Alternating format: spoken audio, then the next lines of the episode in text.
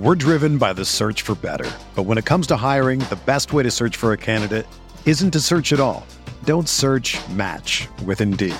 Indeed is your matching and hiring platform with over 350 million global monthly visitors, according to Indeed data, and a matching engine that helps you find quality candidates fast.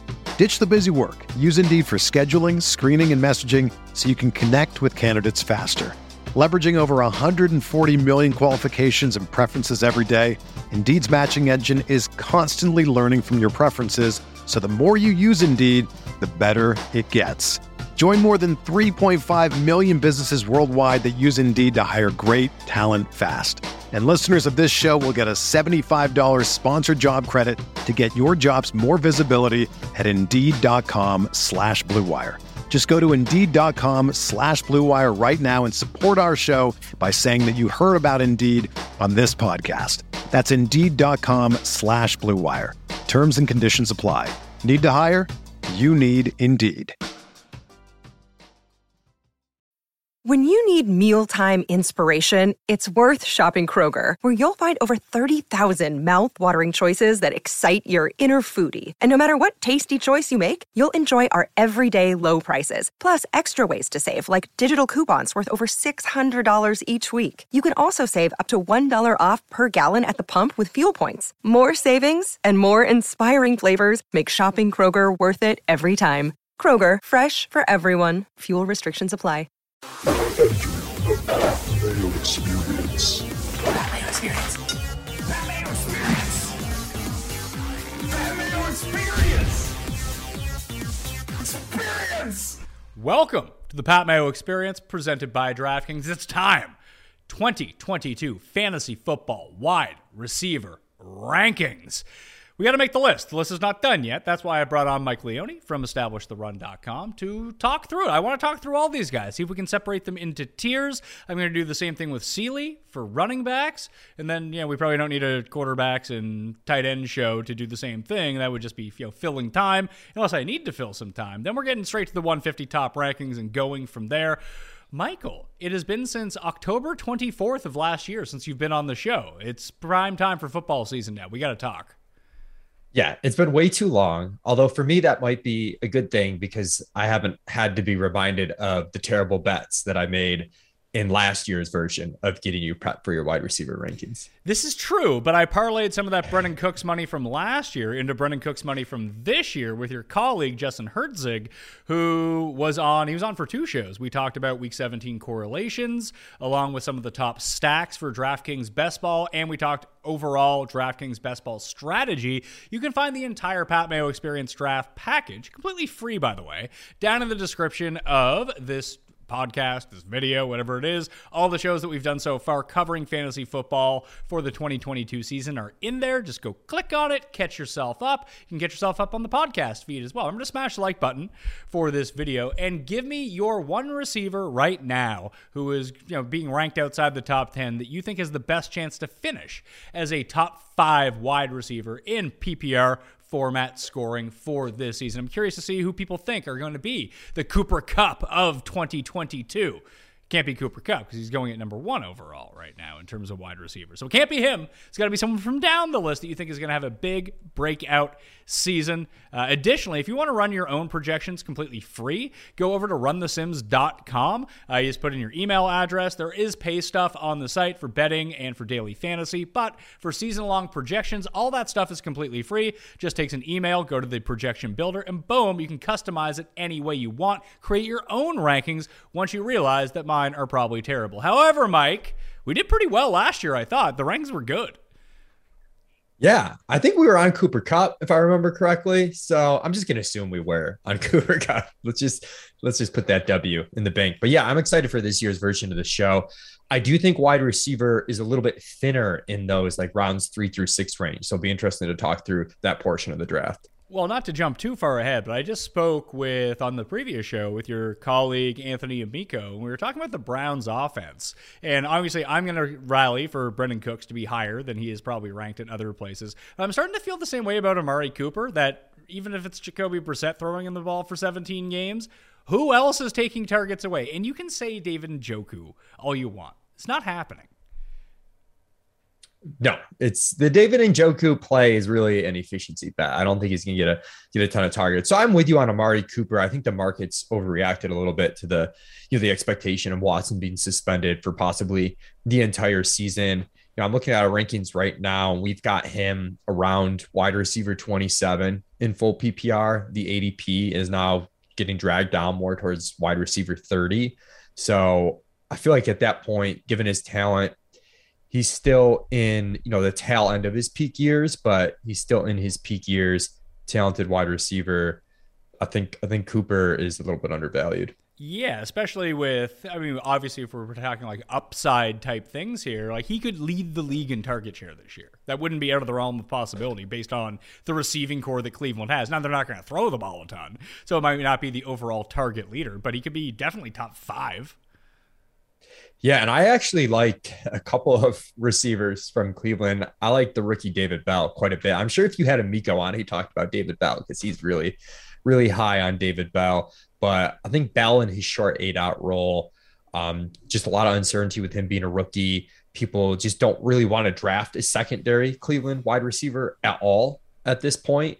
And him and Cooper kind of, you know, I'm not sure I would want to double up on them in a draft because I'm not sure the overall team passing volume is going to be there for them both to hit their upside cases, but they're both good gambles individually at their price tags. Well, let's jump into the tiers. Wide receiver rankings for 2022. I'm going to give you a list of 10 guys right now, and we'll see. Actually, a list of eight guys. I think there's a pretty clear eight guys. Maybe we can bump some guys up, bump some guys down. But for the first two tiers of this, Cooper Kupp, Ja'Marr Chase, Justin Jefferson, Davante Adams, uh, CeeDee Lamb, Tyreek Hill, Mike Evans, Stefon Diggs. Is there anyone else you would throw into that overall conversation? Do you think? I like you said Mike Evans, right? Yeah. Yep. Um, no, I think that's pretty good. Uh, maybe Keenan Allen at the at the back end of that group. All right. So, is there a distinct tier one of these guys? Like, if we're thinking about number one overall, it's you'd be hard pressed to. Let's make the case against Cooper Cook. Cooper Cooper Cook Cooper Kupp as the number one wide receiver in fantasy football. Historic year coming off that probably unlikely to repeat itself, although you could take 75% of his year, he'd probably still be the number one receiver. Uh, he has some challengers coming up through the rear. You add Allen Robinson to this offense. Maybe that does take away a little bit. Maybe offenses are more keen to key in on him. Like, what are the huge, and like, this is just, we're not going to talk about injury because anyone can get injured and therefore you're not number one anymore. But is there any realistic case where you wouldn't rank Cooper Kupp number one?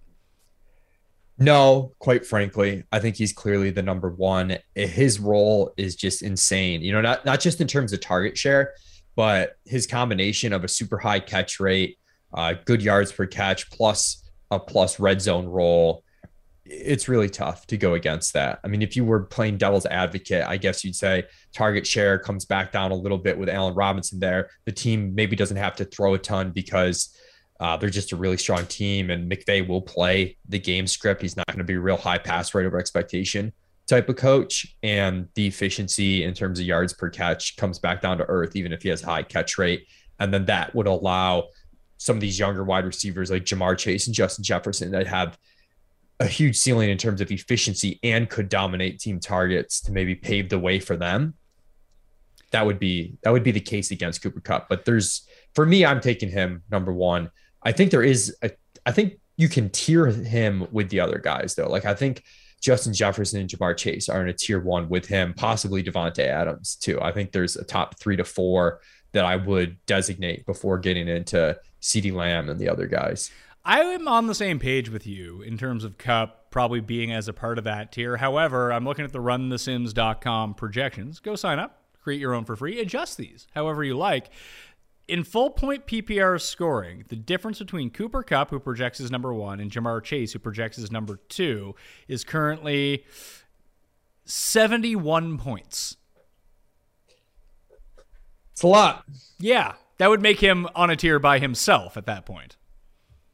Yeah, I'm trying to see what we have here. Um, I don't have it real quickly on the back end. Good prep. Yeah, that would make him a tier one by himself he's probably close to a tier one by himself. I just, it's more of a, a pro Jefferson Chase argument, I think, than it is an anti Kupp argument. Like a little bit of regression for Kupp, and then those guys, I mean, Jefferson and Chase are so unique in terms of the combination of youth, talent, already have a production profile that we can lean on. And they're both in offenses that could be taking steps forward. You know, Minnesota in terms of having a new coach that might not be as boring as the old coach and pass more frequently. That could be a big deal for Jefferson and Chase. Um, you could also see with Joe Burrow, second year back from the ACL injury, insanely efficient last year. Do they open up the passing game a little bit more?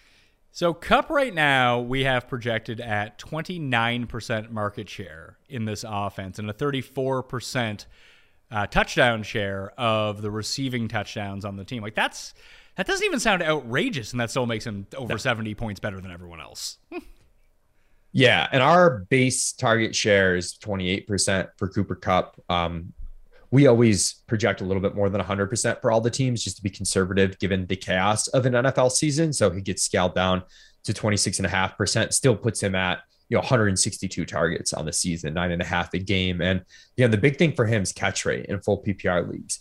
He is going to catch 70% plus of his balls. He has done it four consecutive years. He's caught at least 70% of his passes. And you mentioned the touchdowns. I think he fits in really well with Stafford in red zone role. So I don't know if there's much more to say about Kupp. I think he's really safe. I think it would take an injury for him to fall out of the top five wide receivers this year. And this is something that Amico and I talked about a little bit on our show in terms of relative value. Like, if you take Cooper Kupp at number three overall and he ends up being wide receiver four this year, that's fine. And I think that people forget that. Uh, obviously, you would want him to be number one by and large, but if you're being picked third overall or even first overall in a lot of circumstances, it's going to be tough to outperform your draft position when you're going that yeah. high. the the key is like you want that safety along with the upside of some of these guys. Now injuries can always wipe that out, but if you're looking at floor, it just doesn't seem like anyone is on his level, especially from a week to week consistency type of basis, and that gets lost. I think that's something to keep in mind for like the first 5 rounds of an NFL draft that like even if you take in round 5 or round 4 let's say, and you have pick number 46, like well if he doesn't finish wide receiver number 3 then it was a waste of pick. It's like, no, if he was the 46th best player in fantasy that year where you took him, you'll live with that. You're trying to win your leagues by hitting on your round 17 guy, aren't you? Yeah, and in terms of floor too, I think that you know circles back to how I have these tiers where I don't see worlds where Cooper Kupp, Justin Jefferson, Ja'Marr Chase, Davante Adams are healthy for a full season and don't finish, you know, in the top 10 wide receivers overall. Uh, whereas you start getting into CeeDee Lamb, Stefon Diggs, I do see some routes where they have a full season and uh, they, they could be a little bit disappointing um, if, if things just don't play out exactly as we hope. Well, let's get to the next two that you keep mentioning Justin Jefferson and Ja'Marr Chase. Obviously, we saw the skill set. That was one that we nailed last year. At least I nailed. I don't know about you. I don't know if we made any Ja'Marr Chase bets, but I was very big. Oh, yeah. Uh, we were both pro Chase. Chase was my biggest hit of anything last year. So, um, I, I, was very pumped for that season. And because you're in a safe space on the Pat Mayo experience, we don't talk about our losses, which were many, yeah. many bad calls. We, we're just, we're just we not don't need to talk about Odell Beckham, Laviska Shenault. No, we don't need to talk about them. Let's just talk about Ja'Marr Chase. Well, those are your misses. That's where I won the money off you because you bet on those losers. Like, good God, man. Who's the Laviska Shenault of this year? Is it Ronald Rondale Moore again? I like Rondale Moore. Rondale Moore's not nearly. I think. I think the Shenault thing I don't. Rondale Moore is probably a good comp. I think Sky Moore is kind of similar. Um, I guess Rondale is a better comp can, because can we have a year of him not doing super well, and he had some chances. And whereas like Sky Moore, we just don't know. There's more uncertainty, and and um, I'm just trying to think of guys that are inflated who were thought of as undervalued prospects. And as a result, I think we root for them more than we should, if that makes sense. Where we're like, oh, this guy that we really liked as a prospect, he got drafted in the second round.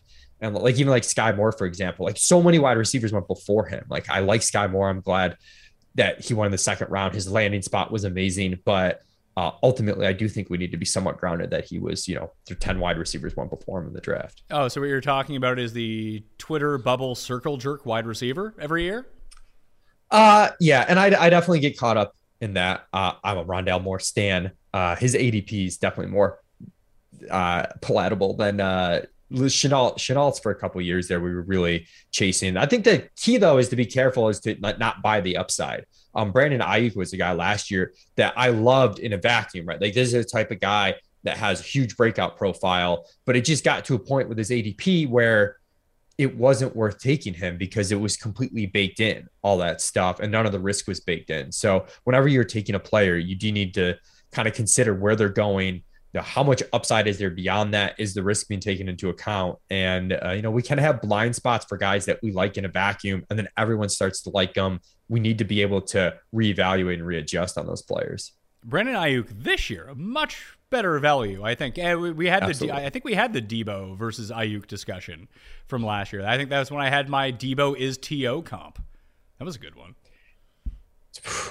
More hits for us. Deebo. yeah, De- Deebo came through huge. And that was like a crazy price discrepancy. Like those two should have been priced similarly last year. Uh, I thought Deebo was a favorite to out target Aiyuk last year. Um, and they ended up at times being four rounds apart. You know, it was kind of nuts. Um, we see that with DK Metcalf and Tyler Lockett this year too. Like at one point, I tweeted earlier in the offseason, they were 26 wide receiver spots apart, which just uh, even if you give all the tiebreakers to DK Metcalf, which probably you should based on his age and his profile, it's not a 26 wide receiver difference. You know what I mean? Like it's it's a 10 to 15 wide receiver difference. If you like Sky Moore so much, I, I am willing to let your 100 buyer, sorry, 200 bucks right now. We'll go 100 right now I'll take MVS versus Sky Moore, no question, right now.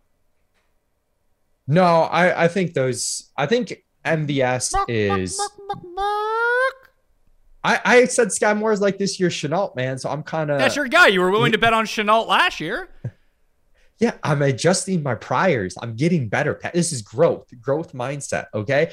Uh, know I'm not taking that. I think MVS is. uh He's definitely more like like his median outcome too is a lot better. I think his ceiling maybe is a little bit lower than Sky Moore. It's just because I don't think he can ever be this big time target earner. Where Sky Moore, there's more uncertainty there. But they just paid MVS what three years, thirty million. I mean, he's gonna he's gonna play. There's a lot more certainty there. So I'm not I'm not taking that one. We'll find a bet. It's not that one. Justin Jefferson, let's get to him. Uh, I believe uh, my initial rankings that I jotted down, I had him at number two. I feel like he is the biggest threat to become the number one wide receiver. And you kind of hit on it, where you get rid of Mike Zimmer as the head coach, Kevin O'Connell in, Klint Kubiak as the OC. This could really work out well if it's a more pass heavy offense. And you think they want to limit what they do with Dalvin Cook because he's been banged up for so much. A high efficiency type role from Dalvin Cook just kind of trumps everything in that offense if you can really utilize him properly.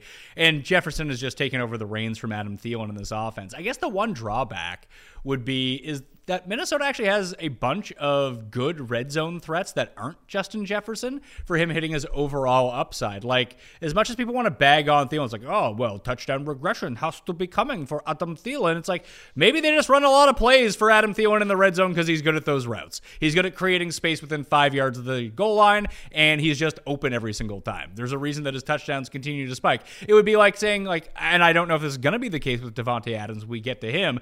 It's like the Packers would get to the five yard line, Rodgers would look around. he's like, "Oh yeah, I know how uh, I can just give this little signal to Davante Adams. He's going to be wide open, and I'm just going to throw to him every time." Not sure that manifests itself as much in Vegas, but at least we know with Kirk Cousins as the quarterback and Adam Thielen on the field, they just like throwing to him. And you're going to get Big Irv. I mean, how can you love Justin Jefferson so much when you know Big Irv is going to be the number one tight end?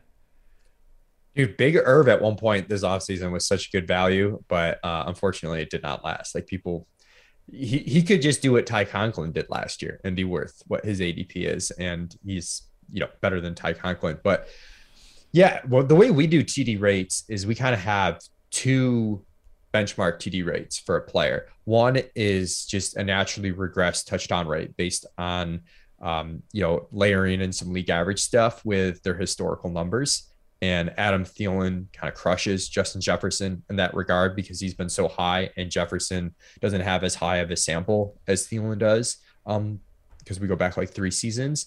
Then we have a second touchdown rate that's based off their ADA and their profile a little bit more. And Jefferson slightly edges out Thielen there. When you balance them out, we definitely expect Thielen to have a higher TD rate than Justin Jefferson, but I think it'll be closer than in years past. It did seem like they were running some of those goal line plays for Jefferson last season. And when you're just as talented as him, you know, you're going to turn some targets into touchdowns. He's got 17 touchdowns through two years. So it's not like he's been lacking in the touchdown department. He's just, you know, might not have that 16 TD upside. But that's the thing. If we're talking about number one wide receiver, what he does to, let's say, Kupp just regresses a little bit in terms of overall numbers by you know, 15%, whatever it might be, Jefferson needs to step up into that 14 touchdown, 15 touchdown sphere in order to have a chance to be at number one. And I think that he can do that. That's why I'm going to rank him at number two. Maybe we see a bit of a drop off from Thielen, but Thielen's actually shaping up to be a pretty good value right now.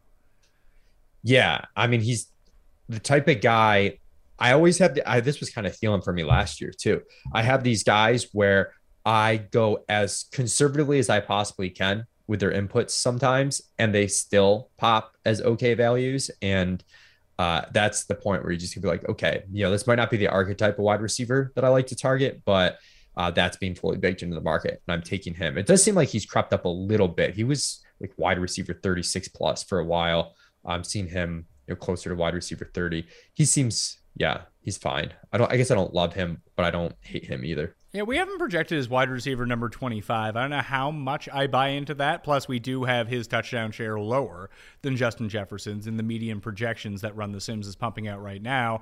And that makes sense when you look at the overall scope. It just in certain parts of the field, once we're in close, does that lean more towards Adam Thielen because he's going to get those looks, it seems, regardless of how well or not well he's playing in between the 20s. And, and maybe this is the year that he falls off the cliff. The weird thing is, when you look at the rest of Minnesota's receiving core, like KJ Osborn's coming back, and then you have uh, Alanis Marset, who they're bringing in. Like I don't know if these guys actually factor into anything, do they? Or is KJ Osborn going to do what he did last year, uh, come back healthy and be like, hey, you know, I'm going to have some of these games where I have seven for 79? I think it's going to be pretty concentrated. We are conservative on Thielen's target share, just given the age and like the cliff drop off that there can be. But I don't see Osborn being more than like low double digits, maybe mid teens target share guy. But as you said, even beyond him, there's not that many guys. So I expect them to play pretty tight. And there's some teams like this. Cincinnati last year, for example, you know, people are, and this feeds into Ja'Marr Chase, who's next in line, but people sometimes are so worried about, oh, you know, Ja'Marr Chase and Tee Higgins, how can they both get targets? And then you look and it's like, okay, they have Ja'Marr Chase, Tee Higgins, Tyler Boyd, Joe Mixon, you know, CJ Uzomah, but literally nobody else plays. Like they just don't get on the field. They have a certain personnel that they're using all the time. Now, new coach in Minnesota, we're not entirely certain what the personnel package is going to be, but I expect we're going to see really heavy concentrated target share and usage on four to five guys. And the peripheral guys on Minnesota just aren't going to see the field that much. Where there are some teams where, you know, there's some pesky, annoying guys that are going to siphon off five to 10% target share and it adds up. And even with the names that you rattled through with Ja'Marr pertaining to Ja'Marr Chase right now, like CJ Uzomah is gone. You have the sampler, Drew Sample, and Hayden Hurst at tight end. You're probably going to see a lower market share combined from Hurst and Sample and the rest than you probably saw from Uzomah and Sample last year. Uh, I would say probably slightly less, which leaves even more room for Boyd, for Chase, and for Higgins. I'm not sure what to make of it. Like, yeah, you have to rank Chase at number two or number three, and hell, number one if you really wanted to. The only thing that I worry about is that can he just score 70 yard touchdowns all the time? Like, doesn't eventually teams are like, man, we should really do something about this. Yeah, the thing though is with Tee Higgins' talent, who I'm really high on, and with Joe Burrow's talent, I'm not sure there's too much teams can do. And Chase came in, and part of the reason we liked him so much last year, people were so worried about like this BS, you know, he can't catch the ball in the offseason and all this, you know, he took a year off and all this stuff when he had he's had one of the best wide receiver prospect profiles that we've seen in the last decade. You know, this wasn't just like a good prospect who had a good year. This was an amazing prospect who had an amazing rookie season. His combination of A dot and yards after catch is really unique. So um, reminds me of AJ Brown a little bit in some ways, where you get this guy that can win down the field, but then he can also take a slant or a screen to the house, which we've seen Ja'Marr Chase do. And it becomes tough to keep a player like that down.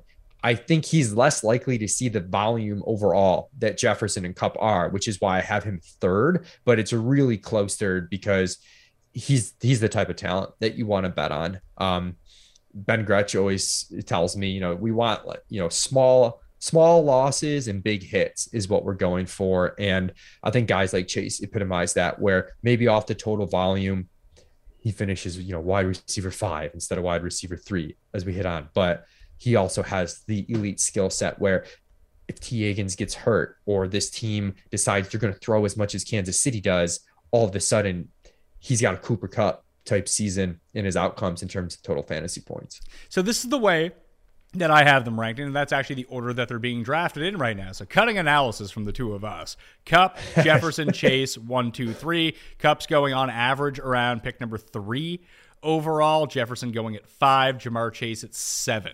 Do you think those are appropriate spots for those guys, or do you like to go up the board for the safe wide receiver rather than taking even a Jonathan Taylor, Christian McCaffrey, Austin Ekeler, Najee Harris, the other guys that are going in that mix, along with Derrick Henry? And who was the other one there? Dalvin Cook, Joe Mixon, like those types, knowing that it's more valuable to your team if you hit on the awesome running back who doesn't get hurt, also knowing that their floors are non existent. Yeah. I mean, if I'm in a managed league, uh, I really want one of these top three wide receivers to build my team around where you have to pick which receivers you're taking each week. Having, um, you know, these guys baked in is just such a huge deal and a huge win. And again, you're de risking your first round pick because you don't have the injury rates and the bust rates that you do at the running back position. So I'd have them even further up the board. In best ball, it's a little bit trickier where you know you don't have the waiver wire to replace running back production. That's a big deal. You can also take advantage of you know spike weeks from wide receivers that don't see a ton of targets because you don't have to decide ahead of time who's in your starting lineup and you can make up for passing on one of these guys and i think in those types of leagues the rankings you gave are accurate but for a managed league I don't know if I'd say I have them one through three, but I have them in the top five, these three wide receivers. I could see even starting your drafts one, two, three with these guys, and simply what you've kind of alluded to that best ball versus season long, when you have to manage a league and you have to start guys every single week and make those critical decisions. Yes, it would be awesome to have 17 games of Jonathan Taylor. I would rather take 17 games of Jonathan Taylor over 17 games of Cooper Kupp although it is not a guarantee that Cooper Kupp plays all 17 games. We know, I mean, he's been hurt midseason before, that it's just more likely, like you mentioned, that the bust rates for wide receivers are a whole lot lower. Although we saw a lot of attrition from like the top 12 wide receivers last we year. We, we got like a new influx, like a new crop. It seemed like a lot of the guys that had been there for the past five, six years kind of aged out, got injured, whatever it may be, and allowed this new class of guys to step up. But the waiver wire, I think, is the biggest thing with all of this, where you can't replace people on your best ball team. It's really hard to find receivers off the waiver wire, like maybe one or two come around throughout the course of the season that you're going to play every single week in your season long league. Whereas you can find a running back to plug in every week if you really wanted to. They may not be great, but you're going to find like five to 10 every year that are just starters for multiple weeks on your fantasy team, top 20 plays. And then you have your like 20 to 40 ranked guys during the week who could pop up, like you know, like the old school Bilal Powells of the world. Like those guys are fine for a one or two week plug if someone on your team gets hurt. Especially if you're in a PPR league where you know you want. I mean, wide receivers are just going to outscore running backs in PPR leagues overall. So if you want your third wide receiver to crush other teams' third wide receivers, if you want your flex spot to be good wide receiver, well, you have to start that first wide receiver early. You can't draft four wide receivers at the same time in round four. You got to start with wide receiver one early and the Bilal Powells of the world are more usable as a pickup in full PPR leagues. You can just find these guys that can get you 10 points and they might not get absolutely killed at the position. Um, even someone like Jonathan Taylor, we saw uh, at times last year, you know, the, the weekly floor, you know, you had the game against Jacksonville at the end of the year. I mean, you hate to just cherry pick one game, but uh, someone who doesn't, I mean, how many targets did he have the last four or five weeks this season? It wasn't, it wasn't many at all. So if the game script doesn't go right, even for a guy like JT, like like it could get to the point where it's just an average score that becomes much more replaceable than what you're going to see with these top three wide receivers.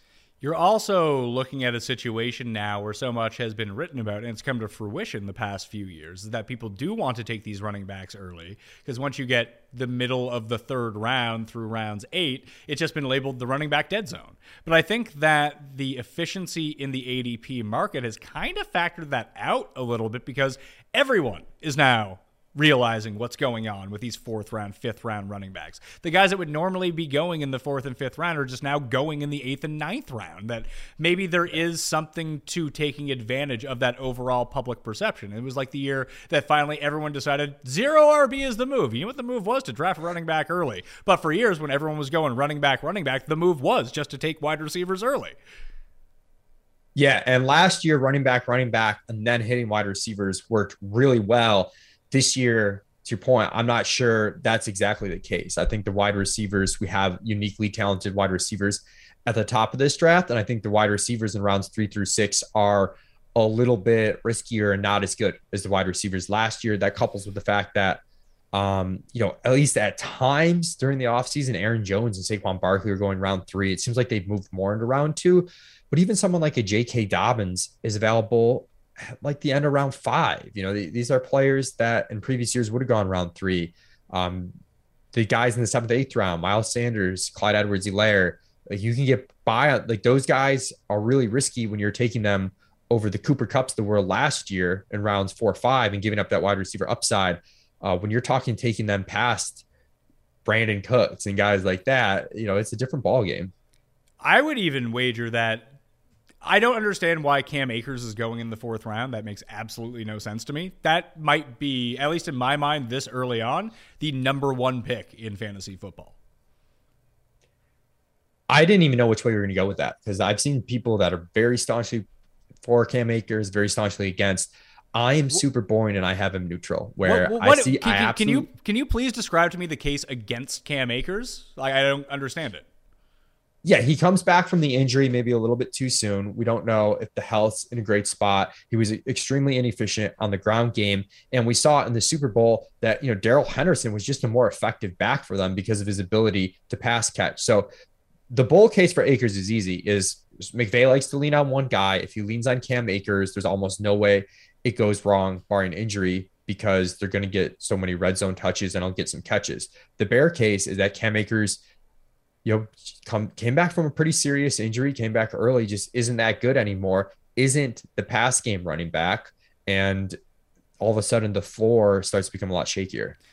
I would push back on that. Anyone gleaning for anyone gleaning that much from Cam Akers returning in record time from an Achilles tear, and then all of a sudden he's an inefficient back because he was probably like 50% when he was playing. And we did see that inefficiency it was a nice spot to pick on Cam Akers unders in the prop market because it didn't make any. It was even like when Derrick Henry came back when he shouldn't have come back. These guys wanted to play, they got out yeah. there, but now he's had eight months left to heal. If he was able to come back and play at an NFL level, despite being inefficient, three months after tearing his Achilles, I would wager that he's, and I am going to wager on it by taking Cam Akers wherever I can, that eight months later, he probably looks a little bit better. Yeah. And I, you know, I probably overplayed the efficiency, you know, the efficiency angle. I'm just kind of trying to make the bear bull cases. Like, again, I have them neutral. I guess a simpler way to put it is that Cam Akers is now a two down back. And anytime you're taking a two down back in the first, you know, in round at like the three, four turn or whatever, there's a lot of risk in doing so. The offense has to be as good as we think it will be. Um, the efficiency has to be there, and it's a little bit concerning. I would think that with the potential upside that can go along with that pick, that I'm willing to waste. If it's the first pick of the fourth round and Cam Akers is sitting there, I, I, just don't see why you wouldn't shoot for all that upside. We talked about you you do want to draft guys who mm-hmm. do have that floor, and maybe with the case that you're making, he doesn't. But if you want to talk about people overperforming and returning value on a pick, like just circle that one. Yeah.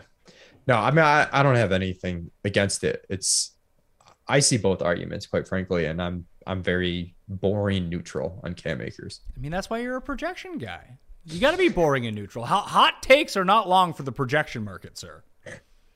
Yeah, you get burned on those. You learn you learn fast. I mean, when you had Shenault ranked as wide receiver one last year, I thought it was a bit crazy, but hey, what do I know?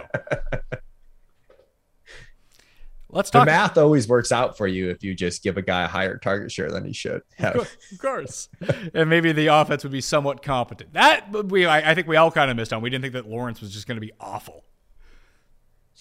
Yeah, or I mean, we, we maybe should have seen the Urban Meyer train wreck coming a little bit more. That it's just so bad. Let's talk about Davante Adams because I think that I'm good with tier one being Kupp, Jefferson, and Chase. And I know that most people would put Davante Adams on this tier, but we just kind of spelled out a case, a more viable case, obviously, against Cam Akers returning. I mean, a guy who's being drafted like seventh overall last year is now going 41st overall because uh, he tore his Achilles fair. I, I, guess that that part is fair. Can you come back and be that other guy again? Although much of the him going number seven overall was us trying to complete a story and baking out all of his upside in a situation with Adams. How much of it was Rodgers? Because I'm concerned that a lot of it was Rodgers. I think that's an extremely valid concern because you know it was absolutely a unique connection, particularly in the red zone. And initially, my thought was coming into the year, Davante Adams is going to be quite overvalued. And doing more projections work, my take has sort of morphed that I think this Las Vegas offense is going to attempt uh, so many more passes than the Green Bay offense did last year that the downside to leaving Aaron Rodgers basically gets canceled out. yeah, but, but you're you're, you're working on you're working on two levels here though, because there's a bunch of different factors that go into it. Yes, I agree with you that the Raiders will probably pass more than the 2021 Packers did, but the same time, there is that red zone efficiency and the connection that he had with Rodgers, especially by the goal line. We kind of like half heartedly joked about it with Thielen, which I do believe is a real thing, but could be going away. I think it's a real thing. I mean, it, it has been a thing with Adams his entire, even when Adams wasn't good in terms of fantasy. And like he was just on the radar. He was still scoring touchdowns. That was still he and Rodgers connection. Is he going to have that with Carr?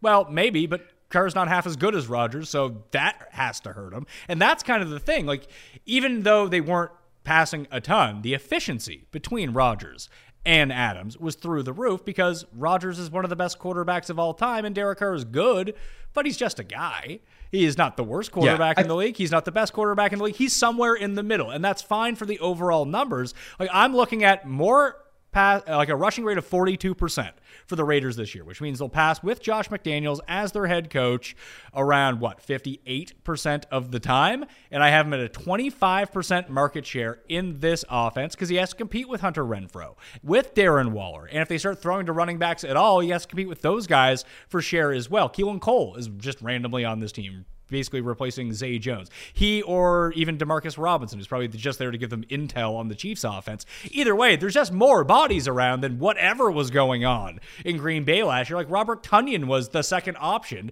on that team and he got hurt. Like, who else could they throw to besides Davante Adams? 25 seems like a pretty reasonable number. If he goes over it, I'm not going to be stunned, but I think that's a fair projection because he could go under that in this offense as well. And a 25% market share of targets in the Raiders offense with a 58% passing rate from Derek Carr and a catch rate over 73%. He's wide receiver 10 in PPR for me. See, I think you might maybe uh, it's more you being aggressive on some other guys because honestly, those inputs aren't crazy far off from what we have. I have a base target share before getting scaled down a little bit of 25% for Davante Adams to account for the fact that it's much more competition than he had in Green Bay. But uh, I do also we bake in upside cases for guys as well. So our rankings aren't purely based off a base projection scenario. And one of the reasons why we have upside cases for guys is because you know, certain guys, if things break right, we know could earn like a shit ton of targets. So this was part of the reason why we liked Stefon Diggs two years ago coming to Buffalo because even though it looked crowded when he came into Buffalo and John Brown was there and Cole Beasley was there, we're like, he has the type of talent that he could earn a big target share that ended up coming to fruition. Same thing with Davante Adams. Like we have to account for the fact that this dude has had a 33 ish percent target share year in and year out. So I think he has that type of talent. So I want to bake that upside case in, even though I agree from base projection scenario, putting him at 25%. And I think we have Las Vegas throwing a little bit more aggressively than you. Uh, we have them at a 63% pass rate in terms of called plays. Now that includes sacks and scrambles. So it's gonna be a little bit, it's not one to one to the number that you gave. I was trying to do the do the conversion real quick, but I didn't have time. Um, and I think you know, between Josh McDaniels and how the team called plays last year and between you know the competitiveness of the AFC West that they're going to have to throw the ball a good bit. So more team pass volume and also like this is going to be even though there's a lot more bodies to throw to, I think it's going to be kind of like the Minnesota Cincinnati thing where we're not going to see a lot of peripheral guys come into play. Could be wrong there. And if like injuries happen to other guys too, right? Like if Darren Waller or Hunter Renfrow goes down, all of a sudden that we know Davante Adams can earn 30 plus percent targets. Whereas, you know, some of these other spots, you know, look at CeeDee Lamb in the next tier. We don't like we're hoping he can earn like a huge target share with Amari Cooper down, but we we don't know that's true. We don't know that's the case. Whereas Adams, we have a good bit of history, and we know in a certain circumstance that he can. I also think you might be shortchanging Derek Carr a little bit, even though it sounds like your catch rate's pretty high. But Derek Carr's been just under eight yards per attempt three straight seasons. His completion rate is huge. So that's going to play well for a guy like Adams in full PPR leagues. Completion rate's around like 69% over the last three seasons in aggregate. And then Adams has a high catch rate. Like he could be catching just an absurd percentage of his balls. I can see that, but he caught an absurd percentage of his balls from Aaron Rodgers at the same time, and those were more likely. More d- Rodgers not afraid to squeeze it into some space when it comes to Davante Adams. I just worry if Derek Carr starts trying to do that, that completion rate goes down and those turn into picks. Yeah, I just I guess I just don't see that given Carr's ability to complete passes at such a high rate uh, over the last few seasons, and I think Davante Adams' talent is. I mean, he's just I just think he's really talented. I so for me it's just like an offset. I mean, this is the guy we were talking about is like the consensus wide receiver one last year. So even dropping him to wide receiver four and saying he's clearly four and he's not in the top three is a drop off from last year. Well, I have just boosted up just to see what the projections would say. And the reason that we do this show and talk through tiers and rankings because you can just go to any site, print off the projections, and be like, well, those are my rankings. You probably do pretty well, to be perfectly honest with you. But I do think that there is nuance to some of these rankings that just because one guy, like I said, projects his wide receiver 10, I'm pretty sure that Run the Sims has Deebo ahead of him which I don't agree with whatsoever. I think that guy is a potential huge bust candidate this year in terms of where he's being drafted. I'm going to be substantially lower on him than the projections would indicate. And with Adams, I'm going to have him above wide receiver 10, but I just bumped him, I bumped up the pass rate to a full 60% for the Raiders the catch, the target share for 30% with Davante Adams. And just touch those two things. So more passing and 5% percentage points higher in terms of the market share of targets. And that still only gets him to wide receiver four.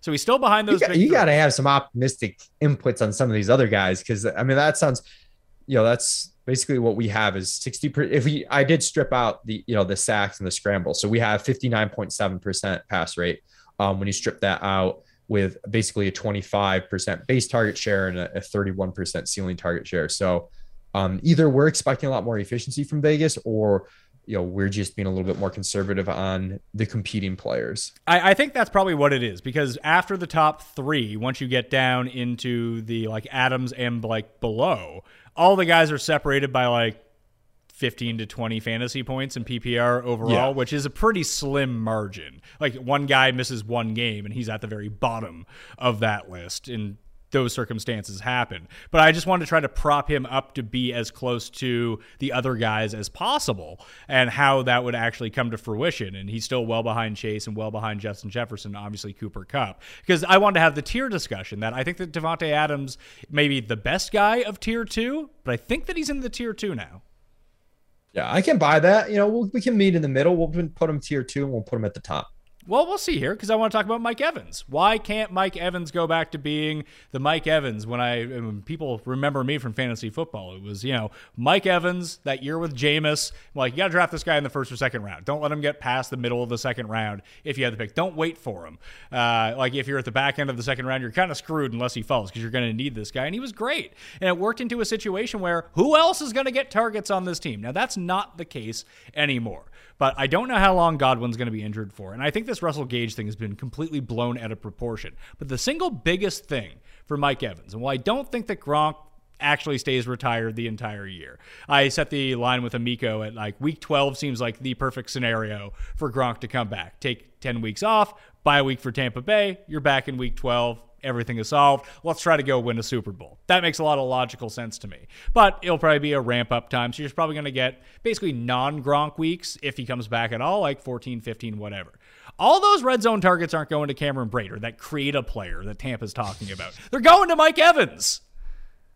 Yeah, I mean, I love Mike Evans. I think you, like the difference between him and Davante Adams, I just you know in full PPR league feel more confident in the total targets for Davante Adams, but you can make an argument that that's not even the case given Tampa Bay's play calling, which is hey we're going to throw the ball all game no matter what. You know the best way to win a game is not to nurse a three touchdown lead; it's to extend it and just win by as large of a margin as possible. And that's not going to change as long as Tom Brady is there and it's a perfect storm for Evans to just have a nuclear, particularly first half of the season with Godwin out and Gronk, uh, at least pseudo retired for the time being. So I'm really high on Mike Evans. He's someone that I feel like we're almost being conservative with, and we have him pretty clearly as a top 10 wide receiver. And, you know, even right now, I think I'm bumping him up a little bit because uh, I do think he's he's definitely in that mix as one of the best wide receivers after that top tier. So you have Davante Adams and Mike Evans in tier two. I think that CeeDee Lamb is clearly the other guy with those two guys in tier two. Like we can, where are these cat passes going that aren't to CeeDee Lamb? Can have Dalton Schultz? Great, that's fine. Have as many as you want. Dalton, uh, CeeDee Lamb. There's a reason that they got rid of Amari Cooper. Yeah, I'm just a little concerned I, I love CeeDee Lamb. We doesn't, have him. It, as, it, doesn't sound like you like CeeDee Lamb is the thing. I just feel like the upside is really being baked in a ton with CeeDee Lamb. Like we have him as wide receiver five slash six, and overall though we have him behind ADP, and he's had games. I mean, like last year in the playoffs where he's just sort of disappeared, and I'm always careful with anybody you know, this isn't necessarily CeeDee Lamb specific, but just thrusting volume on guys because the opportunity is there. And I do think CeeDee Lamb is really talented. We have him for a pretty strong target share, but what what is your target share on him? We have him at like 23%. Okay, that's exactly we have his that is exactly what we have him at 23% right now. I think it's over that. Yeah. I guess that's that's what it comes down to is like how much are you we have our upside case for him like 27% which i guess could be a little bit higher. Um, or his base could just be a little bit higher where maybe he doesn't have the 30 plus percent ceiling but he's just really likely to be like 25% because of the makeup of the team with amari cooper down. Um, and that's where it's good for people listening to know uh, projections. I think sometimes people say oh trust the math or whatever. And uh, there's a lot of human inputs in here. So garbage in, garbage out. Uh, and sometimes there's a lot of assumptions being made. And it's hard to figure out what to assume for CeeDee Lamb because, uh, quite frankly, we don't know what's going to happen with Amari Cooper gone. Well, where are the targets going on this team? That like, what is going to be the health status of Michael Gallup? Is he going to be a Week One ready guy, or is he a PUP list candidate? I think he's absolutely a PUP list candidate. The injury happened so late in the season. I've heard people are saying he's really ahead of you know timelines, but we we hear that quite often as guys are working their way back. Generally, the picture's a little bit rosier, and if it's not, it's a huge red flag. So uh, I'm worried, but the, you know, I think it could just be spread out a little bit, even to guys that are are kind of no names. You know, I think you know Tolbert, James Washington are going to see some targets. I think we'll just see it sprinkled around. They're going to use the running backs in the passing game. We should see you know, target share in the high teens between Pollard and Ezekiel Elliott. And I think it could just add up little sprinkles here and there. Um, is, is sort of my concern the way that Dallas plays, very spread and up tempo, that that's what's going to happen. And I, when I say concern, like I have CeeDee Lamb's top five wide receiver. I just, I think some people have him like first round. I just don't have him as a first round guy. I can see right it now. now I, I, do think you, I, I do think you are inheriting a lot of upside risk by taking him at number nine overall or something right. like that. But if, like you said, the ceiling projection in terms of market share was like 27%, like why can't it be 33% on this team? There's a reason, like they went out and they got this guy in the first round when they already had a number one receiver in an offense that does want to pass more than I think that people think. Like you said, they want to play up tempo. They want to pass. They want to. They want to run a lot of plays, um, which is usually kind of neutral so, on pass rate. Well, well that's fine. Have if, volume. If you, if you yeah. run more plays, then I don't care if you're 50-50. That's better than being the the 60-40 team who just runs slow as molasses. I want the high pace team. I want Dak throwing the ball to CeeDee Lamb. That sounds like a good scenario for me. I like Dalton Schultz as well, and like I have his right now his input at like seventeen percent market share, but. I think that Justin's with you when he did our projections, like 15% for Gallup, 11% for Tolbert, 3% for Noah Brown, James Washington 5%. Like five percent. Yeah, James Washington's gonna be more than that. But if that, with Tolbert at 11? Well, I probably have I have Gallup a little bit lower because I'm more concerned about the injury. All right, Um, so yeah, when you when you take the summation of those guys' market share and add them up, like it sounds like we're right around the same lane. Like I don't see why we can't just tick up 23 to 30, drop Gallup, drop Tolbert, bump up James Washington a little bit, and we're off to the races. Like that's the upside. I mean, you just like you look at the game log from CeeDee though. There's a lot of games where he, you know, he disappears. Five targets in the playoff game, uh, a game that he should have smashed. Well, how, how Um, many of those? the Let me ask you, how you many know, of those? targets how many of those games targets. was Amari Cooper on the field? Amari Cooper didn't do that much last year, though. I guess is you know part of what I'm I'm getting at. Like, Did, did he do enough to command enough of a target share that it would take away from CeeDee Lamb, where none of these other jabronis can? yeah, but I guess that's where it comes back. Where if you're that talented, it shouldn't be the case. Like, I don't I don't know. It's I'm saying it's a tougher. I think it's a tougher dynamic to figure out than the market thinks it is. Which the market thinks it is. Oh, we like CeeDee Lamb. He's young. He's good. He's going to see 27 percent of the targets. I don't think it's that simple. So the way that you're kind of phrasing it right now, that when we're thinking about tiers and how to draft these guys, Kupp, Jefferson, Chase, tier one, Davante Adams, tier two. It seems like we both like Mike Evans in that tier. Is CeeDee Lamb in this tier, or is he the best of tier? yeah, he's in this. He's in this tier, and maybe it's the drafts. I'm like I'm looking at more casual ADP, and he's going 19th overall, and like that's a huge buy. But I've seen him go at like the like the end of round one in a lot of you know kind of sharper drafts, and that's where I'm a little bit more sketchy. But I definitely think he's in tier two. He has to be in tier two. All right. Is there anyone else who deserves to be in tier two? Because I am thinking about breaking this up into tier two and There's- tier three with like five or six guys that I like, but I have no idea. Like it feels like their range of outcomes is super huge. So there's one other player. Uh, you probably call me a homer, oh but God. You so okay. How can Stefon Diggs and Gabriel Davis be the two best receivers in football? Please answer me that. Because it's a team that's going to challenge the entire NFL in terms of scoring. They're going to challenge the entire. They are. Roll your eyes. They. I mean, am I wrong? Am I wrong? They're a team that's going to challenge the entire NFL in terms of pass rate over expectation. They're going to be top five in pass rate over expectation, and Stefon Diggs is really, really good. I mean, he had a really shitty year from the efficiency standpoint. Last year, his catch rate fell from 77% to 63%. And if you just think it settles somewhere in between, I mean, he saw 166 targets two years ago, 164 targets last year. He had a really boring season, but he was like wide receiver seven last year with a really boring season in which his catch rate fell 13, 14%. I am pro Steph Diggs. I don't know if it's the the back end of this tier or the beginning of the next tier. That he's not my problem. It's Gabriel Davis that's my problem. And I Gabriel Davis is classic guy. There's a few of these guys where years ago they would have been so overvalued because of Oh, and they're not already? And they're not this year. No, like him, Amon-Ra St. Brown. I think there's a group of guys that, like in previous years, we'd be like, people would be overvaluing like the huge playoff game or for Amon Ra, the end of season success that he had. And now I think people are like out leveling themselves where they're like, no, we got to be like, you know, we got to be even keeled here. And they're almost not factoring it in enough. It happened with Leonard Fournette last year um, by myself and others too, where we were like, oh, we, you know, we just like completely threw out his playoff success and, and instead of just waiting it somewhat. So Gabriel Davis, if you look, God, I, I wish I remember who tweeted this, but his, I think it might have been Hayden Winks might have tweeted it, but his expected points per game in any games that Beasley or Sanders were out, just expected points based on opportunity was wide receiver 18 last year.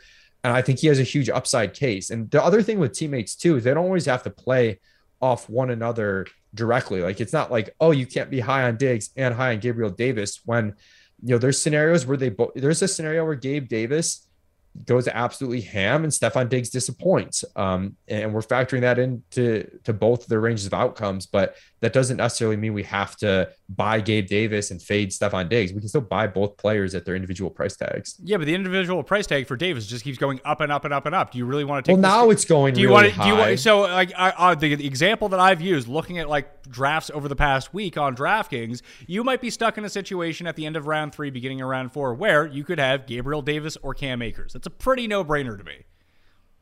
Yeah, I'm taking Cam Akers. I like Gabriel Davis ADP has gone huge. I just think the ceiling, I think the ceiling's fantastic. we have him like somewhere between wide receiver 25 and 30. Okay, I, I think that's completely fair, but that's not how he's being drafted. He was for a while, and Yeah, recently he's well, been yeah. Well, well, let's go live in the past. Can I have some lottery numbers from eight fucking weeks ago too? Dude, you you're you're the one who fucking boxed me into this Gabriel Davis corner before even hearing my take. Okay, he was going as wide receiver 25 on FFPC, like the underdog drafts Don't know what that is. yeah. I, people should play on DraftKings. Uh, or the the, the DraftKings, dra- like some of the best ball drafts.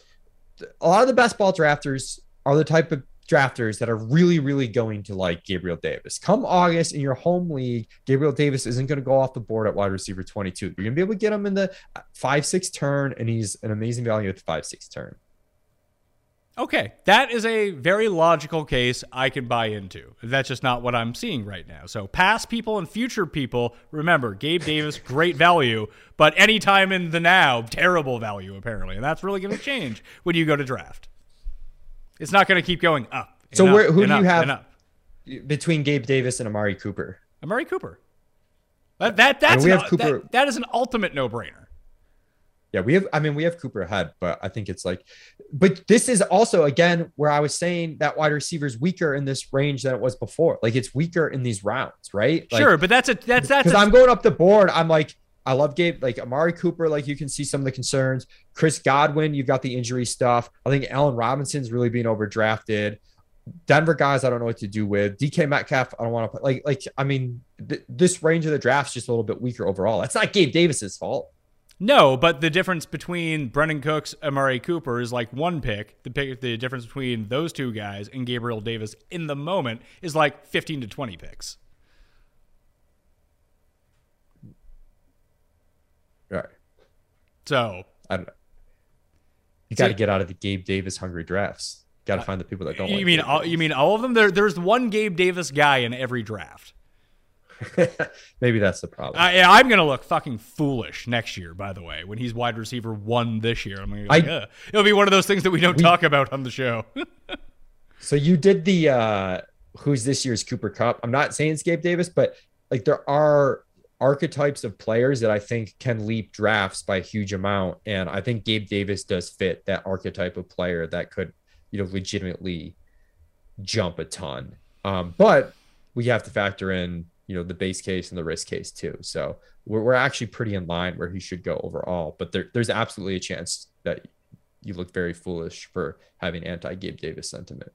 well, we're almost an hour into this. Do you do you want to pause our conversation? we're not through tier two.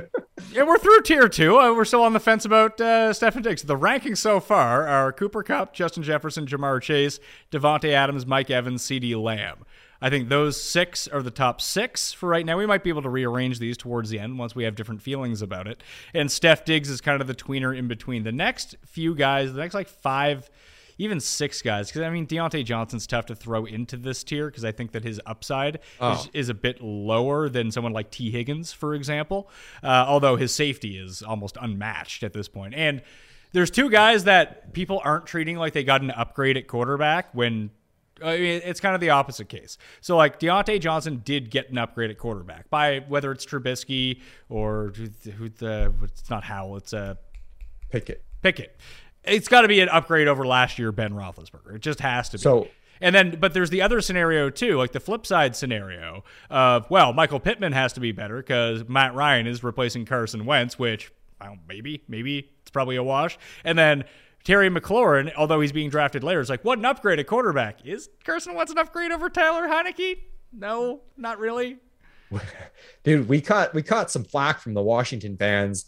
Our Terry McLaurin, our initial projection actually went down when we put Wentz at quarterback instead of Heinicke, which I actually think from an upside efficiency standpoint, like I think you'd rather have Heinicke, but I guess from a floor standpoint, maybe Wentz in terms of target share might be a little bit more stable. Like maybe the overall team's a little bit more stable. I'm not even sure if that's true, but I guess that'd be the argument. Uh, McLaurin seems like people have started to overreact to that situation. I think he's a good value. Yeah, he's dropped. I'm- He- like he's way down the list now. Like McLaurin and Pittman to me, I feel like are are very similar, and I I'm seeing Pittman go Pittman's going. substantially Yeah, Pittman's going at pick.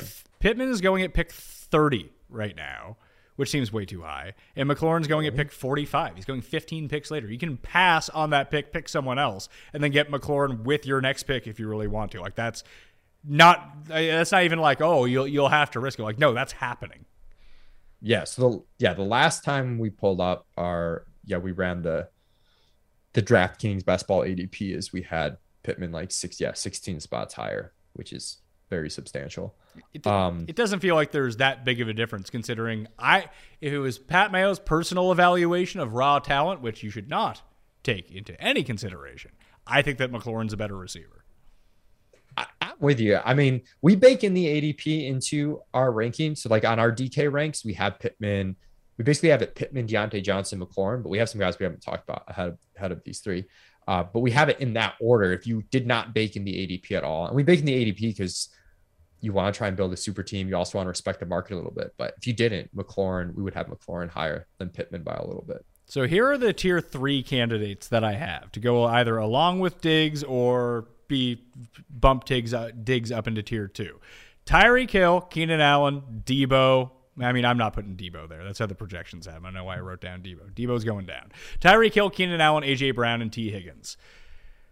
What are the chances DeVonta Smith outscores AJ Brown this year? I think it's 60 40, 70 30. No. I think it's like 75 25. Really? You think it's that big of a, di- of a difference? I think AJ Brown has proven himself to be one of the best wide receivers in the NFL, and you know DeVonta Smith has not. Okay, fair point. But that's another offense that theoretically will run a lot, correct? Yeah, they are. They have a really wide range of outcomes. So there's part of me that wants to bet on Philly strongly because if you look at their numbers last year, they came out of the gate with one of the higher pass rates over expectation and now there's a lot of narrative to how the rest of the season played out and how it dictates what happens this year. But it wasn't really working. They found this run heavy approach that worked. They earned the playoff hunt and they ran the ball a shit ton. And there's a lot of people are saying, well, why wouldn't they just do that again this year? It worked for them down the stretch last year. But the flip side of that is the team they want to be is the team that they tried to be at the beginning of the season. Now they bring in AJ Brown. You get another year with Jalen Hurts, and maybe they throw a lot more. So I think there's actually a wide range of outcomes in terms of where their play calling sits, which adds some intriguing upside to the team, but it feels like the market's really baked all that in. So it's kind of all, all of what I just said just kind of comes out in the wash. So AJ Brown is 75% favorite according to you to outscore DeVonta Smith this year. Injuries not withstanding anything that goes along with this. What are the chances Tee Higgins outscores Ja'Marr Chase? Mm, I think that one's closer, actually. I think that's 60 40.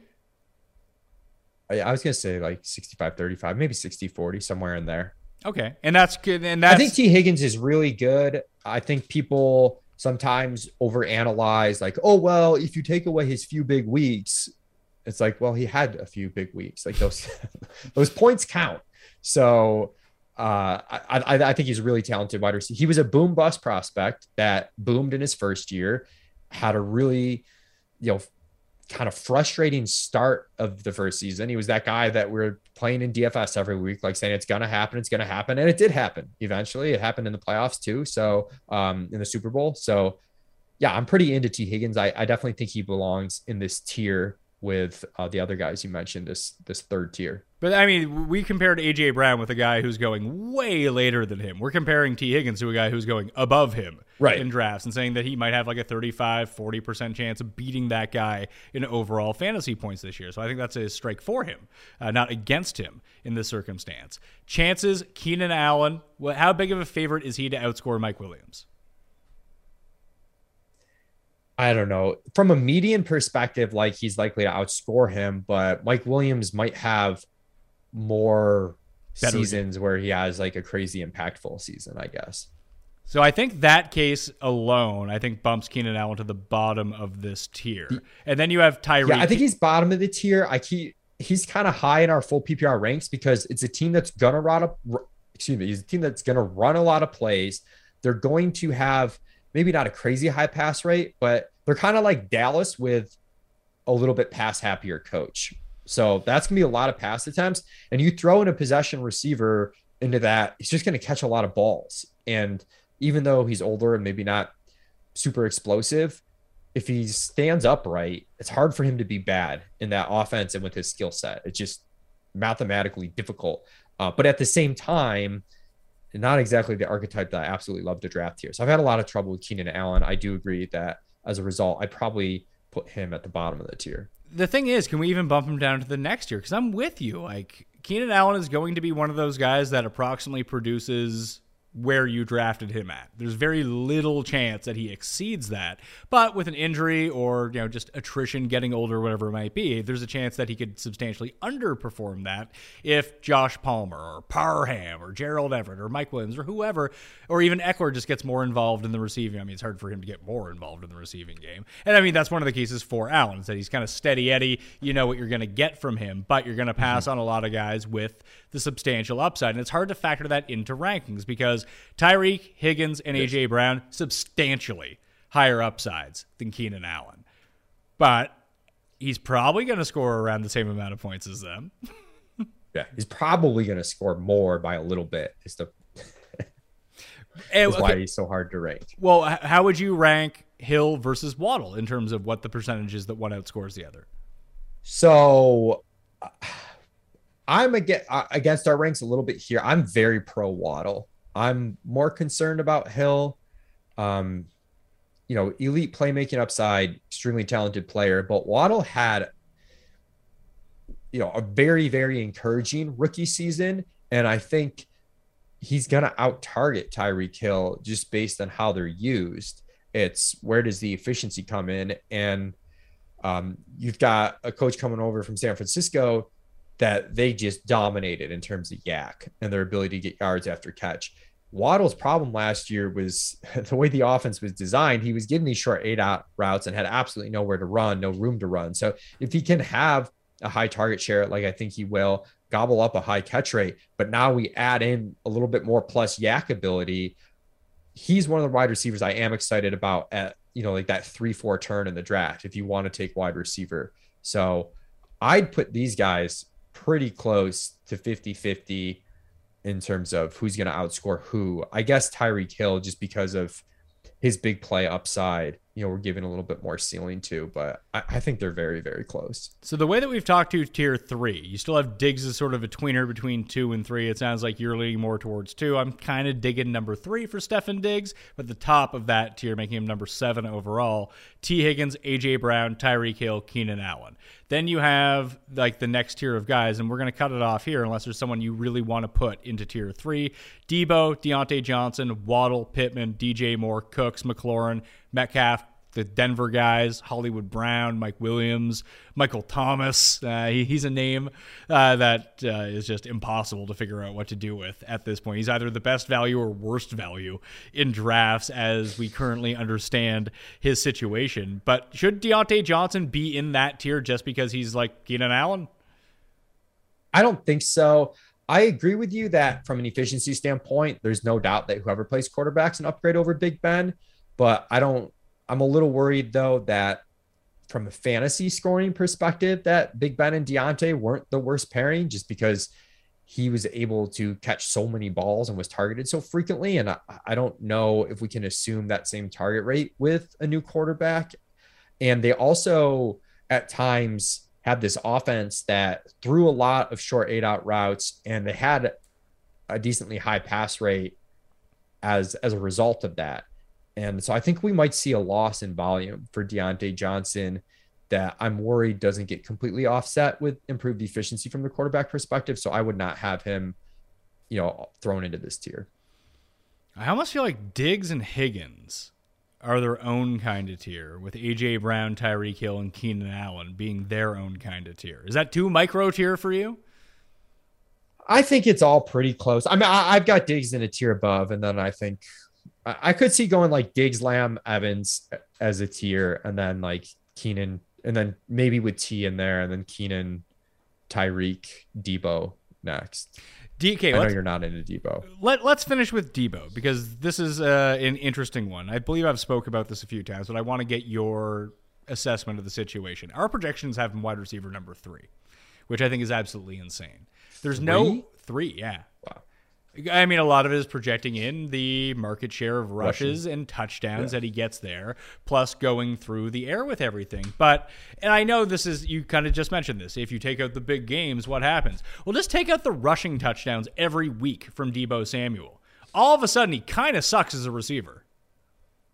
So, Deebo I have a little bit of a Davante Adams take with him where I came into the offseason thinking he'd be extremely overvalued. And then I felt like, maybe not. Right now, we have him as wide receiver 11 on DraftKings, and he's going as wide receiver seven. And we're baking in the ADP a little bit. So we do have him as overvalued. My concerns with Deebo one, the rushing efficiency that you hit on. Like, guys don't score a rushing touchdown once every 10 rushing attempts. you know, it's, it's, it just does not happen. Um, that's what a 10% rush TD rate. Like some of the best guys in the league are four, four to five percent, maybe. So you're going to take that out. He might not even run nearly as much, and Well- his yards per carry was super high too. Well, here's the So- thing. He'll hold on. Here's the thing. If they stop running him so much, I'm very willing to move him back up the board because, I mean, he had a great Pro Bowl in terms of targets, but just look at his target share. Four target in the playoffs. Four targets, four targets, three targets, six targets. That's I not think- great. regardless of the Russian stuff, I think the Russian stuff's a little bit of a red herring with the target share, where I think a lot of the rush attempts he's getting are plays. Like I don't think he's lining up in the backfield a ton on passing plays where he and then not getting targeted, you know. So I think that's a little bit of a red herring. I don't know if it affects the target share that much. The problem is when they're healthy and Brandon Aiyuk's not in the doghouse, it's a very low pass volume team that has George Kittle and Brandon Aiyuk to throw to too, and they will throw to random guys. So th- that's the difficulty with Wayne Deebo is how much do you want to bet on talent? Because then clearly an extremely talented player. There are not many players ever in the NFL that go over two yards per route run in each of their first three seasons. Uh, and he's done it in a variety of ways. Flip side is, yeah, when you run the math on the team, how many, how often they're going to pass, baking in some risk, you know, with Trey Lance and the divvying up the target shares. Like someone was asking me, like, are you baking in risk that Deebo gets traded? And I'm like, that would not be risk to me. I would want Deebo to get traded somewhere where he could see a lot more targets. I think that would be better for him, despite how efficient he's been in San Francisco. So um, that, that's the difficulty with Deebo. Ultimately, I think you can't drop him any further than outside of the top 12 wide receivers, 13 wide, 12 to 13 wide receivers, just based on talent. But um, I'm not going to draft him in the top 10 either. Starting against the Rams last year was the first game he had had more than two carries. He started at five attempts, and that went up to eight, six, eight, six, five, seven, eight. He was used as a hybrid running back from that point on. Now, he did score a rushing touchdown in all of those games except for two. Sometimes he scored multiple touchdowns, which really saves your fantasy season. But let's now go over to starting at that point in the games in terms of target rate. He had 5, 2, 4, 1, 5, 11. That would be fantastic. 6 and 6. Even 6 isn't cutting it if he's going to be wide receiver 12. Like, I don't want him running the ball. Unless he's going to score a touchdown I, I just think that every running the football had less to do with those targets dropping off than I, I do too. play But, calling but, and- but what if they do continue to run the ball with him? Then he's kind of fucked. Yeah, I, I don't think it's anything to do with whether or not he runs the ball. I just think on San Francisco, he's not going to get a ton of targets, and that's the issue, regardless of what he's involved in in the rushing game. I want him involved in the rushing game because I, I think the targets aren't going to change one way or the other. I see. I think that. I mean, if you just look at the be- if you look at the beginning of the season, so the, I just listed you the targets per game. He had one over six targets in the final nine games of the year. Previous to that, 9, 9, 11, 9, 13, 10, 8, and 12. I mean, correlation is not equal causation. But, you, you, you don't me, I- you, you you don't see the direct parallel of where this cutoff is. Do, do you see the direct parallel to George Kittle going ham and Brandon Aiyuk not being benched? There is, but one he's Like- touching like, the ball out of the, the two- backfield, the- not running as many routes, and he needs to be ultra efficient. But, but that's but. I don't even think that's true. Look up the routes run. I don't think as a percentage it's, it's that much lower. I don't think that's true. Are they like real routes? Because I mean, you might be lining up at wide receiver, but we know human nature is going to be, hey, if I know I'm going to carry the ball eight to ten times a game, might not be putting in max effort here. Okay, well, I can't tell you whether or not he was putting in max effort because he knew he was going to run the ball some. That I, I, I, I would just say that when you draw the line of when he started carrying the ball out of the backfield and being used as a running back and averaging seven carries per game, his average targets went down to around four per game. Where when he was touching the ball once or twice as a rusher, if that, he was averaging somewhere in the neighborhood of nine and a half targets a game. I mean, I've I, have i have said my piece. I I understand how it looks on paper, but and watching the think, games too that helped.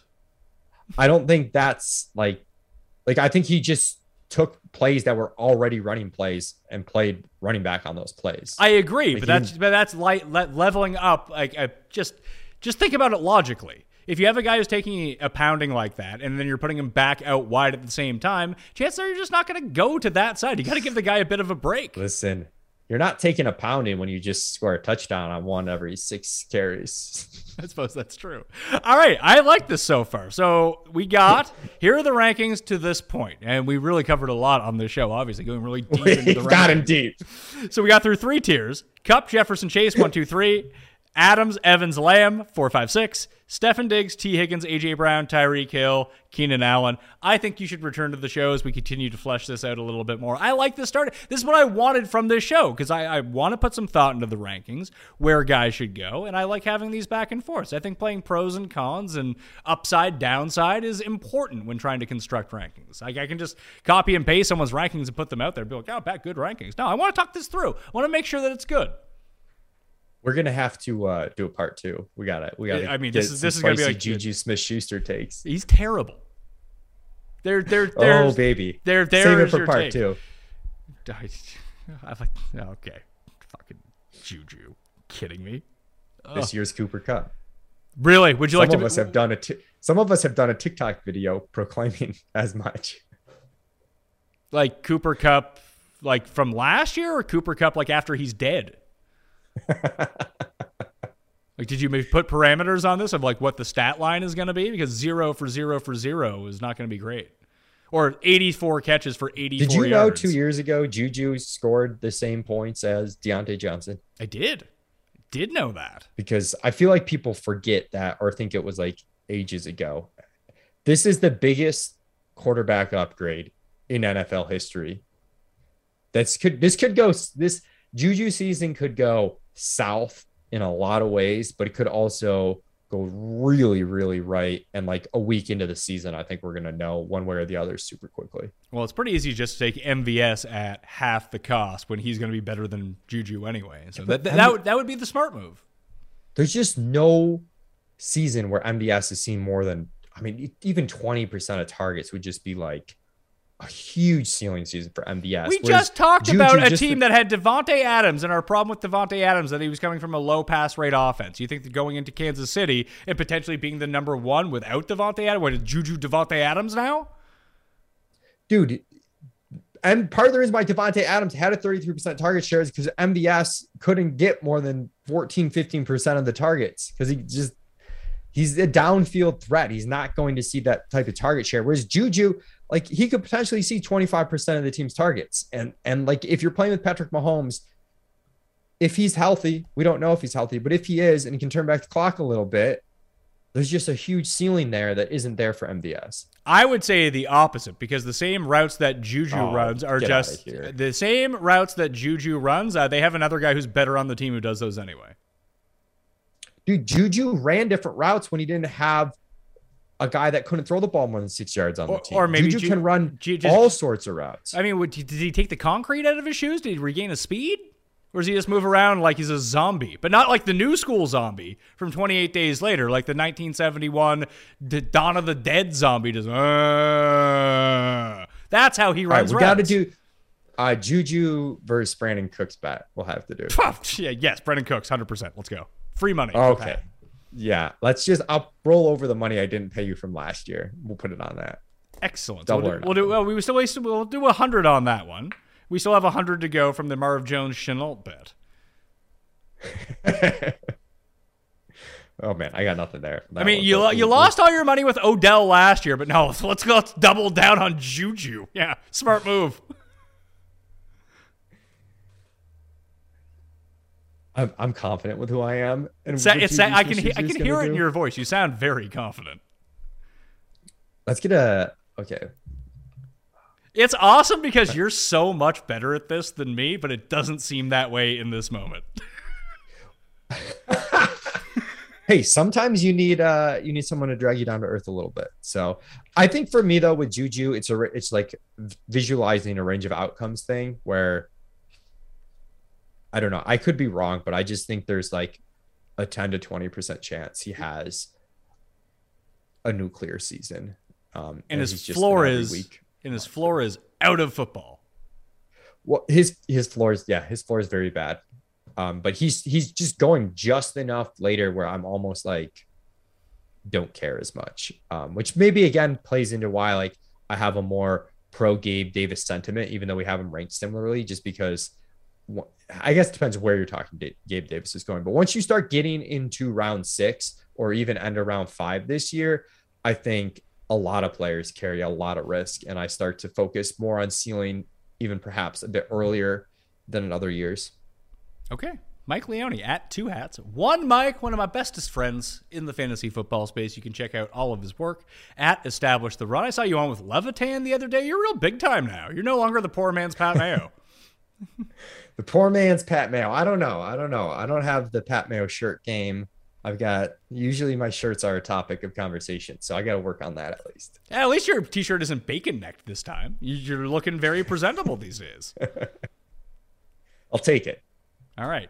Secretly, the rich man's Pat Mayo because he has way more money than me because he actually wins at this stuff. Everyone should go check out Leone at two hats, one mic, establishtheRun.com. Thank you all for watching. That's, I guess, what we're going to call part one of the wide receiver rankings, unless you know you're only really concerned about drafting 10 wide receivers this year. We'll get more into it, more rapid pace, but I, I mean, listen, we talked around a lot of guys deeper down the list in some situations as well. So hopefully that was instructive. I'll have the full list come out running back, wide receiver, all the positions, plus the top 150 when I do the top 150 show. So I'll hit up Mike again for another chat like this and expect a few more chats with Jake Ciely about running backs in the same parameters. We try to develop some of these tiers. Still early, still plenty of time to go. You're probably not doing your draft this week, but if you are, do it DraftKings Best Ball. Highly recommend that. If you want the full draft kit, hit the description. All the links are down there for free right now. Build your own custom projections at runthesims.com, completely free for the season long projection tool. I'm Pat Mayo. Thank you for watching. I'll see you next time. Experience! Experience! Everyone is talking about magnesium. It's all you hear about. But why? What do we know about magnesium? Well, magnesium is the number one mineral that 75% of Americans are deficient in. If you are a woman over 35, magnesium will help you rediscover balance, energy, and vitality. Magnesium supports more than 300 enzymatic reactions in your body, including those involved in hormonal balance.